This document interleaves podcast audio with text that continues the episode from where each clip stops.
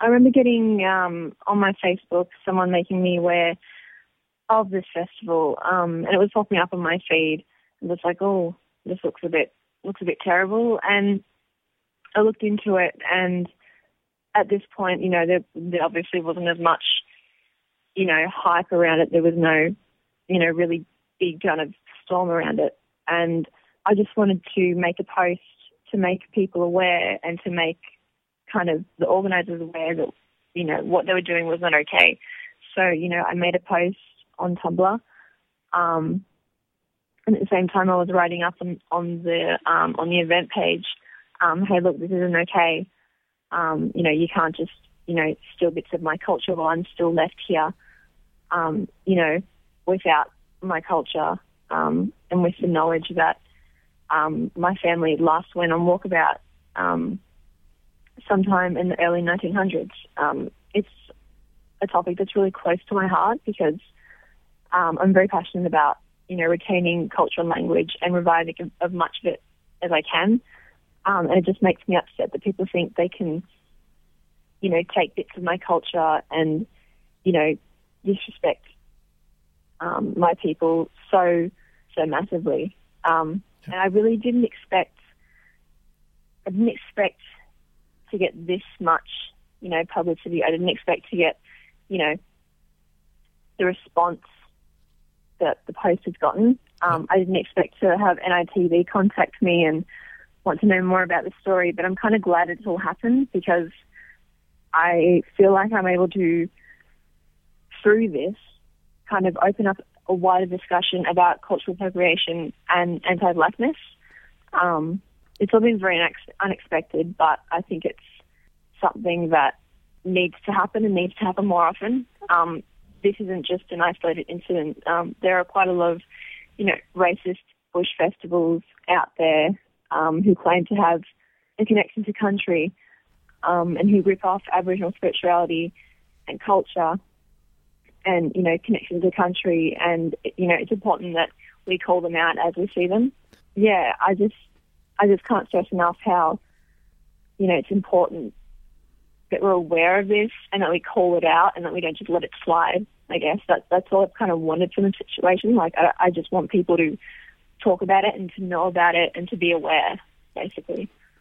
Yeah. Look, it's uh, I think one of the interesting elements of of this story, you know, from my point of view, is that you know this so-called kind of doof scene is, uh, you know, I'm sure most doofers, most kind of people that are, you know, into that kind of scene would consider themselves quite progressive and, you know, open minded and and in, even in touch. Um, yeah, yeah. I think I was quite uh, blown away by some of the, the comments I saw, and uh, you know, I guess you know how representative some of those comments were of the, you know of that scene. You know, it's obviously hard to gauge. There's always going to be good eggs and bad eggs in, in any scene, but you know, what's your response to, to that? I mean, this, this is, I guess, a, a you know a part of the Australian community that you'd expect more of. Is it fair to? Well, that that would be my perspective. What do you think of that?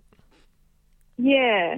Um, look, this is something that is totally new to me. I mean, this kind of stuff happens all the time. You know, when I called out the page, um, a lot of the replies, the responses that I got was, "Oh no, but it, it's not racist."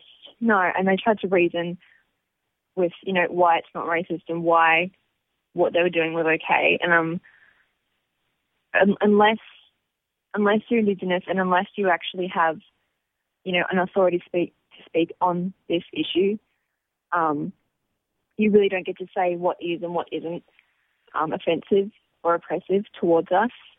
Um, I guess, and I kind of expected it too because I know that whenever I call something out and it gets a lot of attention, I'm inevitably going to get people who don't agree with me, people who think you know, the stuff that they're doing is okay. Mm. Um, but I guess each time that I do it, um, every time I kind of, I, I, like to think that I'm bringing about more awareness and starting up a larger conversation. Um, I'm just passionate about starting conversations and educating. Um, and I feel like yes, there's been a lot of you know down points to this um, to this whole situation, and there's been some really nasty stuff that was happening on the page. I mean, they gave they gave an official apology, but um, in my opinion, it was a non-apology, and especially considering you know the racist trash that just littered the page after um, after this story really really went off.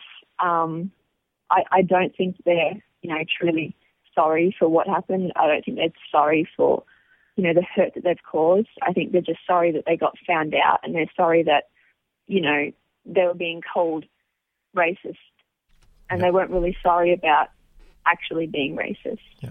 Um, I, I, I kind of expect it because it just happens so often. So I'm kind of not immune to it. But I'm just like, yep, okay, well, what else is going to happen? Really, mm-hmm. like, I don't, I don't think I was going to get anything better. But yeah, I guess, yeah, I guess that's just a story, really. It's it's very sad. I can I can only imagine what uh, it might must be like for you. you know, I notice you're talking about um, the emotional labour of this kind of work, and uh, you know I think your your blog's are great uh, you know, great uh, resource for, for people to start to engage with these issues. Now, you know, whether sincere or not, yeah. the, the Chew crew um, are saying that they, you know, they would like to handle this kind of thing better in the future. And, you know, what, so I guess the obvious question for you is what way, you know, what is the way that you would see uh, as the best way for young uh, or any kind of uh, uh white people to start to engage with these issues and to to get some more sensitivity? Yeah, yeah. Um, look, I think the best way that non-Indigenous people and specifically white people can, you know, do better in situations like this is, you know, if they're thinking of doing anything that has any, you know, that Aboriginal people um, already do and something that is a part of our culture um, and something that is being held on Aboriginal land, um, just listen, just you know, listen to us and contact us and don't just go ahead with something and think you're doing it in the best interest, in our best interests. Um, you know, since invasion, um, you know, so 200 odd years, um, we've never had people just sit down and listen to us and listen to what we want, listen to our worries and listen to our concerns. We've always had people speaking over us, speaking on our behalf and silencing us. Um, a lot of it has been because um, people, white people, just really don't care about us at all, and I think they know what's best for us.